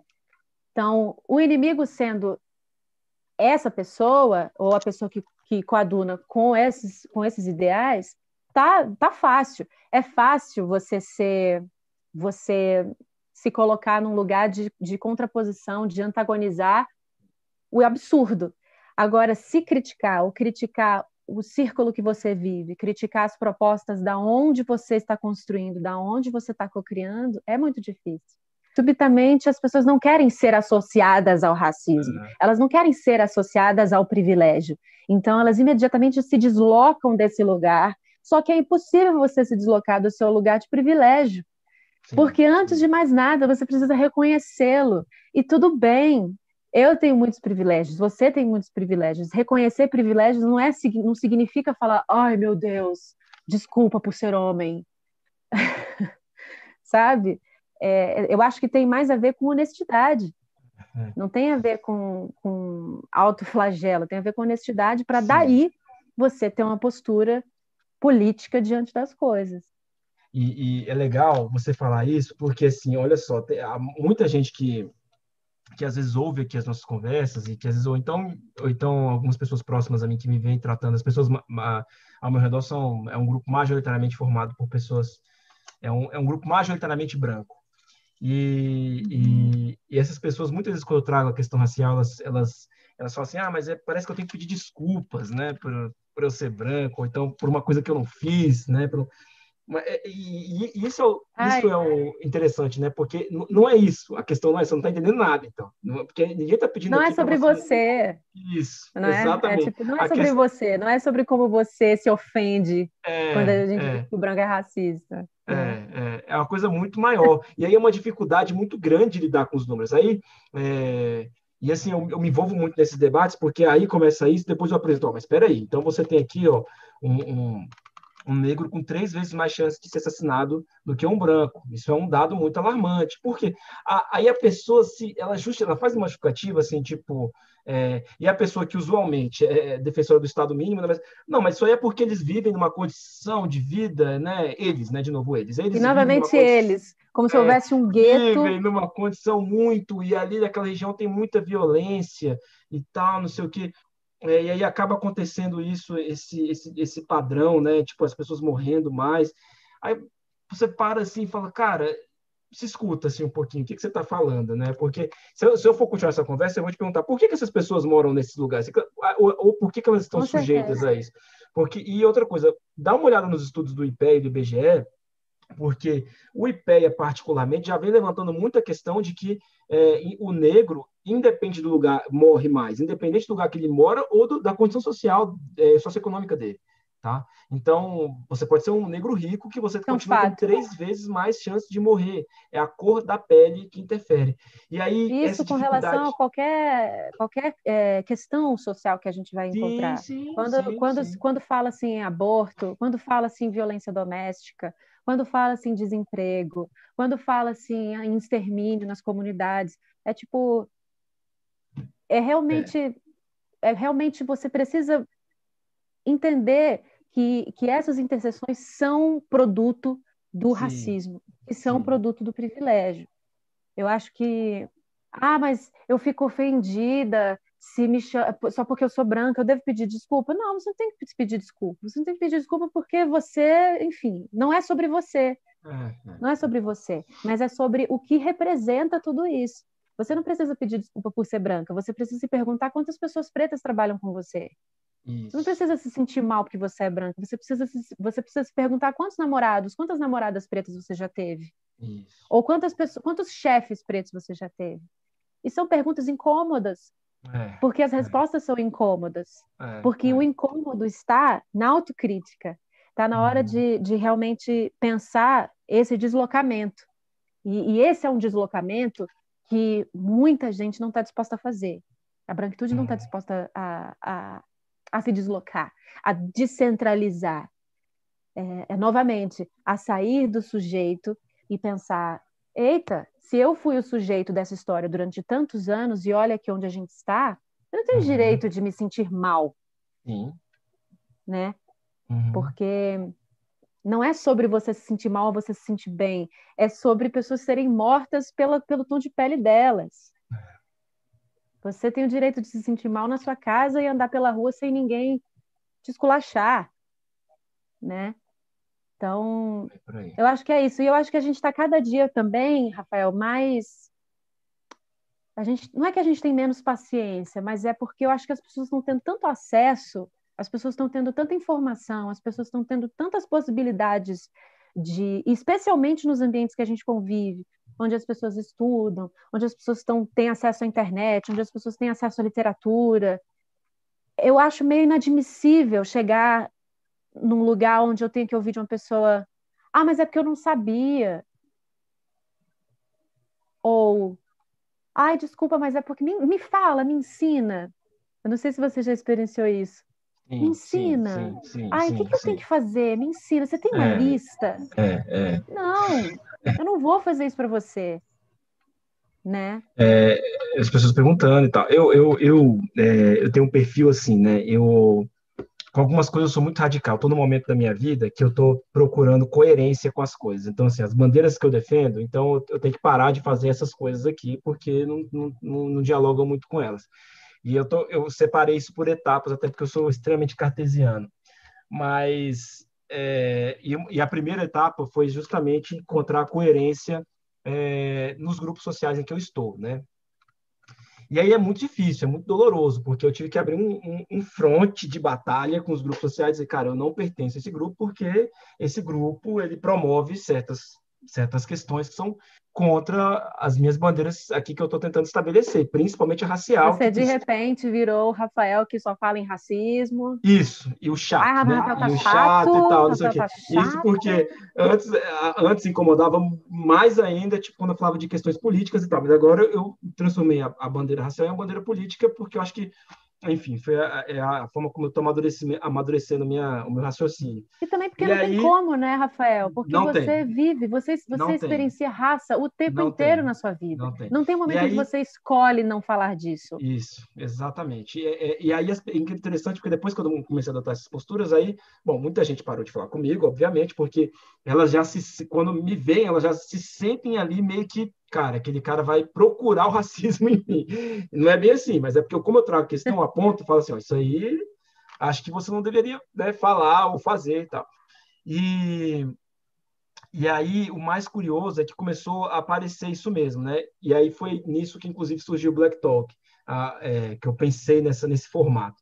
Porque muita gente vinha me questionar, mas não era um questionamento só para tirar uma dúvida, era um questionamento para provar que a outra pessoa tem razão, sabe? E nas lógicas mais absurdas do mundo, assim, tipo, é, querendo meio que, que colar em mim uma, uma, uma questão que desmontasse o meu discurso. Então, fazer uma pergunta e eu iniciava, começava a responder Sim. e tal. As pessoas, a pessoa às vezes vinha tirar uma, uma dúvida, além de muita gente querendo tirar dúvidas. Assim, um debate extremamente desleal, né? Vamos é, desleal e agressivo, passivo-agressivo, somado a isso, pessoas que vinham tirar dúvida comigo sobre como se, tipo assim, como se eu tivesse vindo de Marte, né? E, e cara, é como é que é esse negócio de ser preto no Brasil? Exatamente. Olha, os, gente, eu, eu sou o maior sempre, eu trago IBGE, IPE e aí outros centros de estudo, o NB tudo na minha cabeça, porque eu falo, cara, é só botar na internet. Você vai encontrar hum. os, os, dados, você vai encontrar. A experiência, a vivência, aí tudo bem. Tem, tem que ter uma, um outro tipo de contato. Mas os dados estão lá, cara. E além de tudo, tem uma série de livros, tem história do país, isso, isso, isso é colocado. Tem perguntas que nem você não precisa fazer para mim, vai pesquisar. Nós, não é porque eu sou preto que eu sou professor de racismo. Com tá? certeza. Não é essa obrigação, não. E aí, é, o que acontece? Depois disso, as pessoas achavam, começaram a achar, que por, por só eu estar. Já que elas não pesquisam, né? Elas não pesquisam. Já que elas defendem coisas contra, elas começaram a achar, não, isso é uma coisa que só o Rafael quer diz. Não, outras pessoas não pensam assim. E aí eu tive a ideia, falei, não, então peraí, então deixa eu chamar outras pessoas para falar sobre isso. E eu comecei a chamar. E estou indo para o 20 programa. Não teve uma semana, pelo menos, desde que eu comecei o Black Talk, há dois meses e pouquinho, que alguém não veio me dizer, assim, falar, retratar ou falar alguma coisa assim, tipo, cara, eu vi aquele comentário, falei, meu, minha cabeça explodiu, porque é, quando você dizia, eu achava que era isso, mas aí eu vi Ciclano falando lá, mesmo da mesma forma, em um outro contexto, nada a ver, tipo, que, que a pessoa traz isso dentro do trabalho dela, sei lá, dentro da, da de uma experiência que, que eu nunca trouxe para esses meus colegas, as pessoas que eu conheço, conheço é, a pessoa expandia isso. Então, assim, Sim. sabe, é, é, é, é desanimador às vezes, porque a gente. A, isso mostra, Gabi, só alongando um pouco claro. minha, minha, minha contribuição, isso mostra o quanto as pessoas não estão comprometidas, tá? Elas não estão comprometidas com a questão. Porque, tipo, eu, eu até faço muito comparação assim, quando você está se preparando para um concurso, tá? É, você abre o livro, você estuda, você se dedica. As dúvidas que você tira são de questões extremamente complexas, assim, que você leva, né? Tipo, alguma pegadinha que pode cair na prova vestibular também. Agora, com o negro, você vai perguntar coisas malucas, assim, sabe? Tipo, não tenho algum exemplo aqui na minha cabeça agora, mas assim, você pergunta uma, umas questões que não, que não tem nada a ver com isso, com, com assim, aliás, que, que, estão na internet, estão num, em um livro. Por que, que você está perguntando? Porque você não tem interesse em descobrir. Você tem interesse em não passar vergonha. E tá? outra, Quando... te colocam né? novamente num lugar de a pessoa que fala em nome de todos os homens negros do Brasil. Isso. A pessoa que está ali para exatamente. representar um papel coisa. dentro é. daquilo. Você não, é. né? Tipo assim, por mais que você saiba a partir da sua experiência, você não pode jamais falar é. sobre é. o que que ah, é isso ou aquilo. Você fala de é. onde você fala. Eu é. acho que isso é muito importante. E, e, é assim, quando eu falo da autocrítica, é uma experiência que eu já vivi. É, no Hélio musical, só fazendo um, um adendo claro. aqui, no Hélio musical eu fazia um personagem que estava passando por uma transição é, de gênero. E aí eu lembro que eu sempre tive um incômodo com isso, eu sempre ficava, ai, Serginho, acho que eu não sou atriz para fazer uhum. isso, eu não sou. Talvez eu esteja chamando outra pessoa, mas eu acabei fazendo, fui fazer e foi ótimo. E quando a gente chegou em BH, aconteceu de um pessoal do coletivo de artistas trans, coletivo nacional de artistas trans, alguma coisa assim. Foi. E eles escreveram um, um post sobre a minha personagem, sobre o espetáculo, falando sobre o CCBB, falando sobre transfobia, falando sobre como, como a gente estava tematizando a transexualidade no espetáculo, mas a gente estava fazendo de uma forma uhum. que não resolvia muito a questão, enfim. Aí eu e o Serginho é, nos sentamos para conversar com esses dois representantes desse coletivo e, e eu fui assim, ai meu Deus do céu, igual essa pessoa que você falou, ai, eu não queria ofender. É... Eu fui num lugar muito partindo da minha subjetividade, eu estava pedindo desculpas, porque, meu Deus, desculpa. E, na verdade, um deles falou assim: Olha, a gente não tem um problema com você. O nosso problema não é com você. O nosso problema é com a estrutura. O nosso problema é com a estrutura que nos invisibiliza com a estrutura que nos mata, com a estrutura que nos proíbe de acessar. Então, enquanto você, enquanto atriz cis, que tem o privilégio de exercer a sua sexualidade e exercer a sua passabilidade como mulher cis, não conseguir perceber isso, a gente não consegue criar. E aí eu falei, nossa, é isso. É, não é que eles estavam me atacando, eles estavam atacando uma estrutura da qual eu estava ali fazendo parte. Por mais que eu não seja, eu não sou uma pessoa ruim, eu não sou, não me considero uma pessoa transfóbica, mas eu estava ali ajudando a invisibilizar o discurso deles certo, enquanto certo, enquanto certo. tema, sabe? Então eu acho que é isso, não é sobre como você se sente na luta antirracista. Não é como sobre não é sobre como você se sente diante da, da de, do tanto que as coisas são horríveis. É sobre como a gente pode se posicionar para mudar isso e para dar realmente espaço para dar esse passo para trás e falar: não, deixa, eu, deixa o Rafael falar, que ele fala melhor do que eu sobre determinado uhum. assunto, porque ele vive sim, isso. Sim, sim, né? sim. Excelente. E isso tem a ver Excelente. com eh, realmente uhum. descentralizar, deslocar mesmo. É isso. É... Inclusive, falta muito isso também, né? Se trazer outras pessoas para falar sobre, sobre as suas próprias questões, né? A gente enfim, e tem até uma coisa que eu, eu a gente debateu aqui no programa anterior, não sei se foi no anterior, no, no, antes desse, que é a questão assim, a gente a questão do lugar de fala, ela é, né, eu não, não mexo nessa questão, acho que para mim ela é importantíssima, mas tem gente que usa o lugar de fala como muleta para não refletir sobre o assunto, sabe? Assim, você fala, por que, que você não discute racismo? Ah, porque eu não sou negro, então eu não tenho que discutir sobre. Ah, sim. Né? Tipo assim, Esse não é, é meu lugar de fala. É, e, e, é, eu até vi um artigo outro dia sobre como esse, essa, essa reflexão que, que a Djamila é, explodiu ela, né, botou ela assim, de uma forma muito grande na mídia, e muita gente. É, Qual? Da, da, questão do, do, lugar de fala, né, que ela trouxe no, ah, no. Né, no livro dela.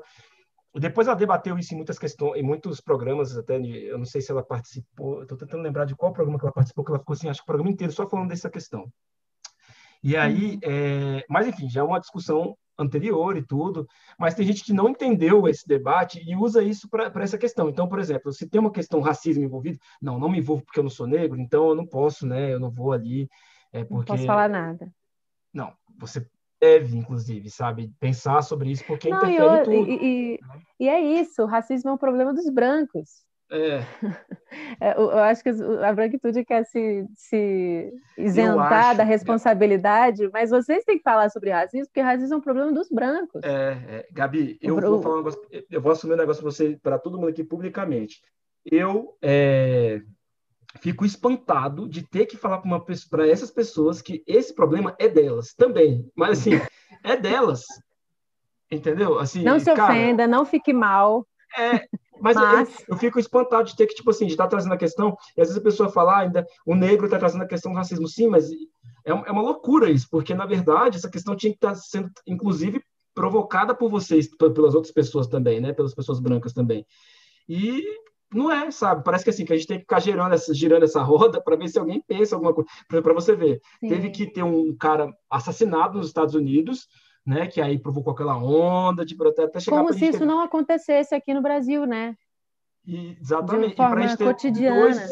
É, sim, sim. E para a gente ter dois finais de semana de luta antirracista, assim, né? Veemente, né? Com gente na rua e tal.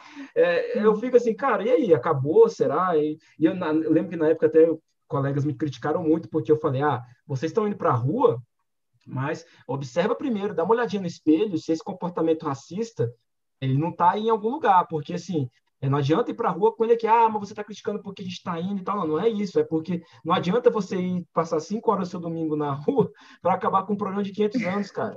Entendeu? Que, sei lá, sei lá onde. E para não, não, observar a sua própria vida, e para não observar é... da sua vida em que você sim, sim, esteja, sim. de alguma forma, perpetuando é, racismo, perpetuando a ignorância. Sim. Eu acho que é isso. A gente sempre tende a ficar, ah, o problema é o outro, né? O inferno são os outros. Sim, sim. E sim. porque é sempre mais difícil, olhar é sempre mais si. difícil olhar para dentro, é, né? Olhar é. para si. Com certeza. Que... E assim, essa, essa, esse tempo de isolamento tem feito as pessoas olharem para si. Sim, sim, e, sim. E eu acho que é muitas a gente precisa estar preparado para o que a gente vai encontrar. Com certeza. Semana passada até falei que a gente, o Google anunciou essa semana que o racismo nunca foi tão procurado nas, nas buscas. Acho que o Google, alguma entidade fez uma, uma pesquisa com buscas no Google, né? E racismo muito procurado no período de isolamento, né? Que acho que as pessoas começaram a ter essa reflexão, assim, é, interna, né? Dando uma, uma, uma, revisitando alguns conceitos, né? E aí, opa, peraí, aconteceu isso aqui, eu preciso É, e porque aqui no Brasil a gente sempre viveu a pauta do racismo de uma forma como a gente sempre vive tudo. A, a é. gente esconde os ossos, né? A gente não fala sobre as questões. Porque aqui no Brasil desenvolveu-se essa ideia de democracia racial, de o é. Brasil da miscigenação, do o Brasil que todo mundo se ama, que todo mundo convive na mais perfeita harmonia. Sim. E a gente não fala sobre como esse país se ergue dentro de uma estrutura escravagista. A gente não fala sobre como essa estrutura é, ruiu e, e disseminou outros aspectos de, de uma sociedade doente e viciada em, em, em coisas erradas, né? Em, em, coisas que estão estruturadas Sim. principalmente na hegemonia de uma raça sobre a outra. Então, acreditar que, que a minha mãe ela fica, nossa, mas as pessoas estão falando mais sobre isso. Eu falei, as pessoas estão falando mais sobre isso porque elas estão começando a pensar que não é natural, não é, é. normal eu, eu, eu, eu ser esculhambada numa loja. Não é normal que eu seja tratada diferente. Não é normal que a gente tenha que andar de cabeça baixa pedindo desculpa por ser quem a gente é, né?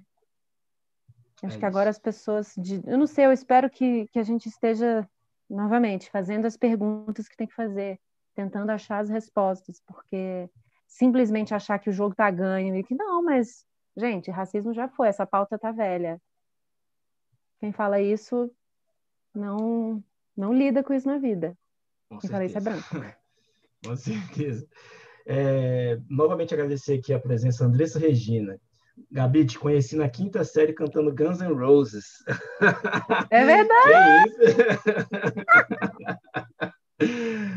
Ai, ai. O, o, Gregório, de novo acrescentando aqui, sempre muito ponderada e empática, é ótimo te ouvir. A Ana Paula Rezende Coutinho, de Rezende Coutinho, jornalista também, estudou comigo. Primeira vez que ouço, Gabriela, curti também. Obrigado a ambos por compartilharem. Pessoal, muito obrigado. É, acho que a Tamara Menezes eu já citei aqui, a Dani Moreira também participando muito, Carol Franklin. É, pessoal, pedir para vocês curtirem aqui o, a, a página do Black Talk, tá? E compartilharem o vídeo, se possível, se vocês gostarem, para continuarem apoiando aí o projeto. Ô, ô Gabi, vamos encaminhando aqui para o final. Infelizmente, a conversa está excelente, mas Ai. eu tenho uma outra pergunta aqui que a gente vai desenvolvendo as, as respostas, né? Até te falei que isso aconteceria. mas é excelente. É, a, a, gente tem poucas mulheres nas grandes produções de televisão e cinema, né? Pelo menos isso é uma outra percepção minha, tá? Estou colocando aqui percepções particulares. Quem estiver aqui no comentário, nos comentários, gente, pode até me, me contradizer, não há nenhum problema nisso, tá? Eu coloco aqui também as, as, as, as opiniões contraditórias, as minhas. É, é assim também no teatro, porque assim, na televisão vejo que essa, eu, alguém já me falou bem assim, lá, nas grandes produções você vê pouco, porque as grandes mesmo têm menos mulheres ou menos negros e tal. Mas nas produções em geral talvez tenha que se fazer uma outra leitura. É isso mesmo, essa é a realidade, a gente tem poucas mulheres e no teatro é a mesma coisa. Eu acho que eu acho que no, que, no teatro, na cena brasileira, a gente tem muitas mulheres trabalhando bastante, tanto tá é, na cena, tanto em cena como atrizes, ou dançando, ou dirigindo, ou trabalhando. Não somos a maioria, isso certamente não somos, mas temos muitas trabalhando. Mulheres negras, então, esse, esse escopo se fecha muito mais. Uhum. É, porque quando a gente fala de representatividade, a gente tem que pensar em que representatividade que a gente está falando. Sim. Porque uma representatividade é você ter uma atriz negra em cena, né? Você vai assistir um espetáculo e você tem um corpo negro. Quando você vai assistir um filme, você tem aquela imagem, aquela presença, uhum. que já é muito importante. Mas, a partir dali, o que, que aquela representatividade faz? Porque o que acontece muito, e eu observo muito isso na televisão, é as pessoas acharem que a representatividade presente na tela, o que a gente vê, basta. Quando, na uhum. verdade, não é suficiente. Porque, além de uma atriz, negra trabalhando, eu preciso de uma roteirista negra, eu preciso de uma diretora negra, eu preciso de uma produtora, de uma produção executiva, eu preciso que, de quem banque esse trabalho, eu preciso de pessoas não só é, na cadeia criativa, na cadeia, na cadeia artística, mas pessoas uhum. que vêm de, de toda um, uma corrente de trabalho que possam valorizar e dar a importância que essa representatividade visível tem, né? Eu acho que aqui a gente está num caminho de fazer melhor. Não é suficiente. A gente está no caminho de fazer melhor, mas eu sempre gosto de pensar isso. É, tá, eu sou a atriz, mas quem é que está junto? Quem é que está chegando junto? Porque muitas vezes a gente pode ser subrepresentada. O que acontece muito. Você vê muitas vezes protagonistas negras, isso eu falo muito da televisão ou, do cinema, que é de um lugar que eu consumo muito, é, mas que muitas vezes são representadas de uma forma distante, uma forma idealizada, de uma forma que não necessariamente condiz com quem ela é. Eu acho que isso tem tudo a ver com a representatividade dentro e fora do palco, dentro e fora das telas. É importante que eu tenha pessoas negras, é importante que eu tenha mulheres em cena e é importante que eu as tenha na plateia também. É importante que eu as tenha na coxia. É importante que eu as tenha no processo criativo, porque faz ah. toda a diferença. Então, sim, assim, sim. a gente precisa. Ainda tem muita coisa a ser feita. É um trabalho que ainda precisa ser feito arduamente. Mas eu acho que a gente está em Brasília e na cena nacional, assim, a gente está caminhando para tentar fazer isso acontecer de forma mais dinâmica, né? Certo. É, é, é quando você diz é, é, um trabalho que tem que ser feito de forma árdua, é, de dentro para fora e de fora para dentro também. Eu quero dizer assim, de dentro do, das produções e de fora para de dentro para fora, né? Dentro das produções para fora e de fora também, quando se diz incentivo em, em incluir mais a, a mulher nessas produções. Absolutamente.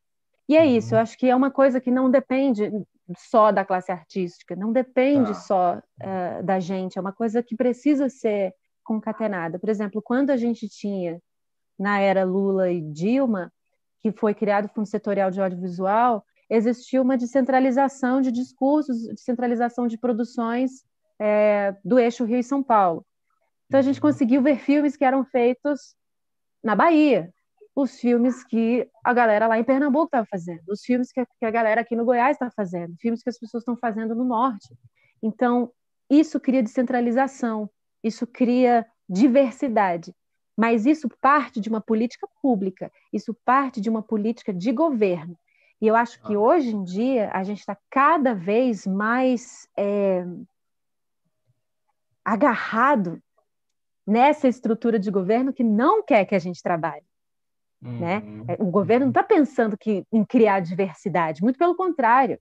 O, o, o governo, a mentalidade do governo agora é chapar as coisas para que nada tenha profundidade, para que nada tenha interseção. Né? E eu acho que essa é a nossa grande luta. Acho que é, o, o ativismo ele é mais do que nunca dos últimos 30 anos do Brasil, que é de onde eu falo, que eu tenho 20, 20 29, 28 anos, é, é mais do que nunca precisa ser voltado para nós. O que a gente vai fazer e, e sempre tentando cavar esses espaços na estrutura para fazer acontecer. Então, sempre pensar nas políticas públicas voltadas para as mulheres, nas pouquíssimas, nas políticas audiovisuais, no, nos fomentos de teatro, sempre pensando em como que a gente abocanha isso, como que a gente faz uso disso para poder dinamizar nosso trabalho, principalmente nas áreas que a gente quer atingir, nas pessoas que a gente quer atingir. Perfeito. É, seu primo está aqui, Hugo Mendes, minha prima, quanto orgulho. Ah, gente, um beijo, Hugo. Hugo é do pessoal da minha família lá de São Luís do Maranhão. Minha família inteira é maranhense. Um beijo, Hugo. Um beijo de todo mundo. que legal. Eu tenho família em São Luís e em Codó. Todo mundo maranhense. Um que beijo. ótimo. Valeu, Hugo. Um abraço. É... Andressa Regina está pedindo para você cantar aqui, mas tem uma última pergunta e aí fica Ai, seu. Vou deixar isso em aberto, porque é o seu público. É... O público. Ai, caiu. Ô, ô, ô, ô, Gabi, última perguntinha aqui da nossa lista. É, infelizmente, que a, as conversas são sempre tão boas, gente, que eu, eu me perco muito. Vocês veem que eu vou, às, vezes, essas perguntas todas que eu vou fazer nem estão dentro do combinado com o entrevistado, mas é porque surge dentro do debate. E se, se eu, se eu empolgar demais, eu vou noite adentro aqui.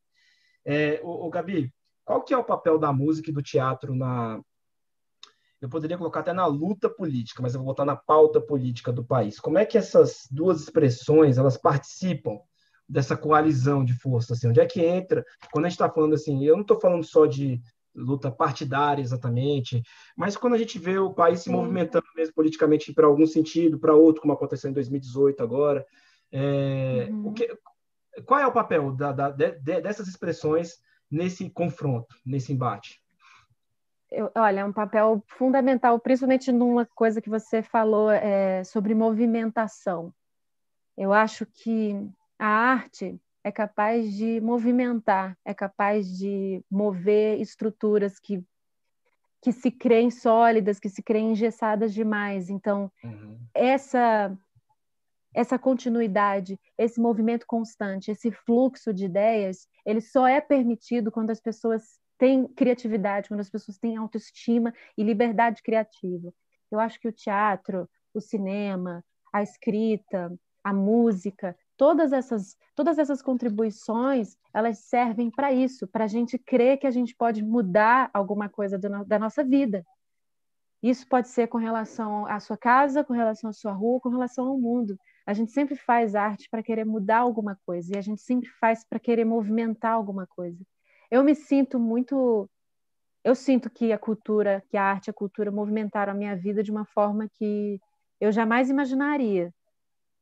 E sou muito grata, e eu acho que é por aí. Eu acho que é um papel fundamental na, na criação de autoestima, de autovaloração e na sensação de coletividade que, que a gente precisa ter. Eu sinto que hoje em dia a gente anda com a, com a noção de coletividade muito distorcida.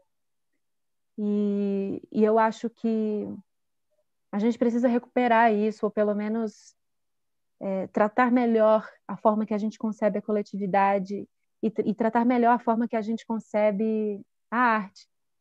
Porque, apesar das evidências desse contexto absurdo que a gente está vivendo no Brasil, é, as pessoas precisam de arte, sim, para ficarem vivas, para não serem só um bando de gente tentando passar pela vida, pagando caro na água, na luz, na comida, no aluguel, sabe? Eu acho que a gente tem um papel fundamental nessa construção de identidade. né? Perfeito. Eu reforço, inclusive, que eu eu vejo nessas duas expressões e em outras tantas que nós temos aqui no Brasil também, uma oportunidade de nós é, é, consumirmos outras reflexões sobre a realidade, né? É, uhum. E a gente entender, observar a realidade, na verdade, de um, de um outro ponto de vista, assim, porque às vezes a gente, essas, essas expressões, elas nos ajudam a observar de uma outra, de uma outra cena que a gente não viu ainda. Às vezes você vai a uma peça uhum. e experimenta ali uma, vivencia um momento ali que você não ia experimentar, mesmo que ele seja encenado, né? Mas que você não teria condições de experimentar na sua vida real. E aí você passa a refletir sobre aquilo, né? Sobre aquela, aquele ponto de vista, né?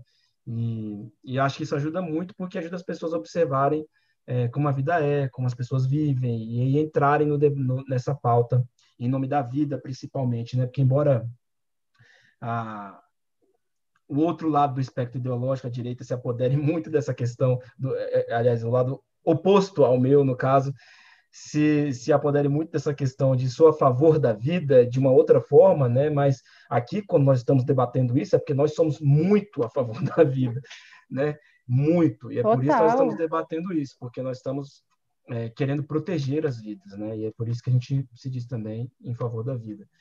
É, Olha, eu queria, eh, gente, chegamos ao final. Eu queria primeiro agradecer muito a participação de vocês hoje. Que legal vocês participando aqui.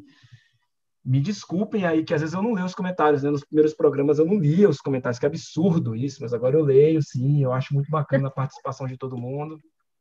Que bom que vocês gostam da conversa, que bom que está adequado. Estou tentando é, não é minha praia. Eu, embora seja jornalista, né, tenha trabalhado, trabalho com isso há muito tempo já, mas a minha área as pessoas que me conhecem sabem que eu sou da mais da escrita, né? Minha produção é mais de, de bastidor, assim. Mas, de todo mundo forma, trocando de linguagem, né, Rafael? É, todo olha mundo aí, sendo obrigado. É? é isso. E olha, vou dizer para você que assim, eu, eu gostava muito de escrever, sempre escrevi, coloco, sempre coloco alguma coisa em papel assim para as pessoas lerem, mas é, isso aqui, as pessoas ouvirem, é outra história, né? Porque o pessoal gosta muito de consumir audiovisual, né? Prefere ouvir, até eu boto no Spotify lá, tem gente que está gostando e tal. É, uhum. então, agradecer muito a participação de todos. Gabi, agradecer você imensamente. Foi incrível o programa. Obrigada. Gostei muito. A sua contribuição foi muito única, porque é, quem está acompanhando todos os programas sabe que sempre tem uma pegada. Vai entender o que eu estou falando. As pessoas sempre vêm com uma com um discurso sempre muito importante, especial, é, enfim, eu não tenho nem como, como falar, tem que inventar outras palavras para para qualificar é, o que as pessoas vêm trazendo para o programa. Mas elas trazem sempre um, um, panorama assim muito similar que eu chamo a atenção. Ó, gente, está vendo? De novo, é a mesma história no outro cenário. Você trouxe uma, uma, um debate diferenciado, uma visão diferente da coisa. Eu acho que quem, quem assistiu percebeu esse um, um contraste aí na, na contribuição, na forma de, de nós estamos trabalhando até agora, pelo menos, é, sobre, principalmente sobre o pensar a questão racial, tá? E, bom, é isso. Eu queria agradecer também a minha amiga Camila Cavalari. Eu, eu já esqueci de mandar um beijo para ela, porque ela não participou aqui do, do chat, Camilinha, e aí eu não, não consegui te, te, te mandar um, um beijo, mas um beijo para você, um beijo para as pessoas que estão aí também nos acompanhando, seja agora ou no futuro, neste futuro que vocês estão aí no, no formato gravado. Muito obrigado. Ô, Gabi, é isso. Muito obrigado, tá? Obrigada, é, pela sua participação. É, espero que você tenha gostado. Eu adorei. Foi um prazer conversar com você, Rafael. Estava ansiosa.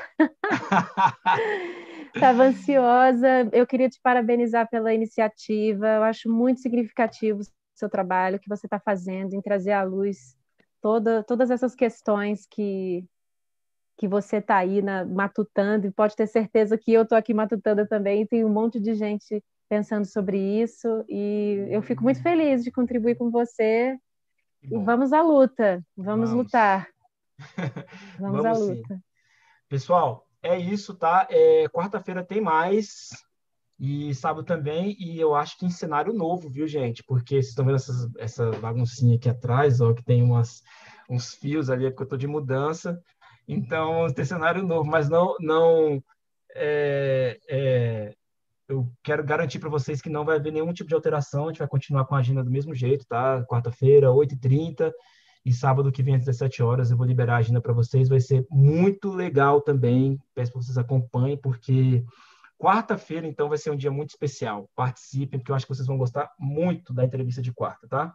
Ah, é eu, prometi, eu prometi, eu prometi cantar Olha, pra eu galera. Não falar, eu não ia falar mais, tá? Eu, eu sei que, mais, que, as pessoas. Eu, você viu que se deixasse, eu ia, eu ia vazar, mas como eu sei que tem um monte de gente assistindo, vou cantar um refrãozinho de uma música que eu cantava com a Ellen, que é uma pessoa maravilhosa, que eu até hoje fico, às vezes eu vou dormir e fico pensando, caraca, eu já cantei com a Ellen Oléria, cara.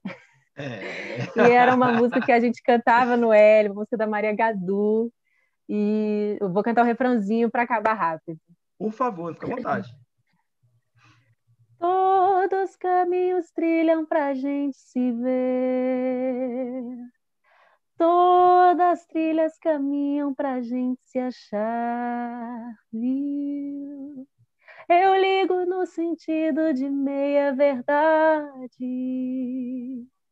metade inteira chora de felicidade. A qualquer distância, o outro te alcança. E eu esqueci a letra. Gente, eu esqueci a letra, tô nervosa. Metade o coração atenta. Você passa Gente, eu esqueci, tem muito tempo que eu não canto essa música. Mas tá, eu vou postar, pronto, eu vou postar esses dias. Mas tá ótimo já. Eu vou postar muito... esses dias essa canção. Obrigada. Excelente, mas já deu para ver que você tem uma voz incrível. Espero que você invista nisso Obrigada. mesmo. E que a gente daqui a pouco possa ver você aí nas paradas de sucesso. Ai, porque... meu Deus, imagina! tá todo mundo aqui mandando mil corações aqui, que voz linda. E o pessoal tá, tá muito, muito feliz. Gente, que vergonha. Tomara que a Maria Gadu não assista esse vídeo. Olha, tomara que ela assista, tá? Eu, eu não vou mentir para você. Ela vai falar, essa bicha não, não lembra da minha música. É, mas eu quero, eu, eu, espero que as pessoas aqui, ó, eu vou frisar de novo, tá, gente? Arroba, underline, Gabriela Correia, underline, a, a Tamara Menezes colocou aqui em cima, eu tô colocando no chat de novo para vocês. Vão lá. No, isso, no Tamara, isso. E eu gosto porque o povo é meu amigo mesmo, divulga nós. de você, vocês Rafael, muito obrigada. De nada. Ó, só um último comentário aqui, ó. Flávia Santos. Pode inventar, até inventar a letra que a gente teria, teria ficado babando aqui. Menina, mas é, é, porque toda hora que chegava nessa parte da música, eu apresentei essa peça 116 vezes, mas toda vez que eu chegava nessa parte da música, eu ficava nervosa, com medo de errar. A Inanás também está comentando aqui, Maria Gadu vai bater palmas. Guilherme Fernandes. Tomara que ela assista e só perca o final. Que isso? Olha, é, ô Gabi, muito obrigado, parabéns, você tem uma voz Obrigada. linda, tá? Obrigada. Parabéns pelo seu trabalho, pelos seus projetos, por, espero que a gente possa te ver aí mais tempo nas, é, nas telas, aliás, a pode, que a gente possa te assistir nas telas, nos palcos, tá? É, e acompanhar o seu trabalho, já botei seu Instagram aqui. e, e, é isso, a Rafaela Cura também. Acho que tem todo mundo, Rafaela Cora, Guilherme Fernandes, arrasou, todo mundo muito contente de te ouvir. Gente, Obrigada. Bom final de semana. Continuem Se cuidando cuidem. de vocês e das pessoas que vocês gostam, por favor, de todo mundo, né? De todo mundo. Cuidando, cuidando de todo mundo, que agora é. Porque, né? Vamos tentar vencer essa, essa guerra aí. Muito obrigado, Gabi. Obrigada. Boa noite para você, viu? Tudo Boa noite, bom. Rafael. Um beijo. Tchau. Outro.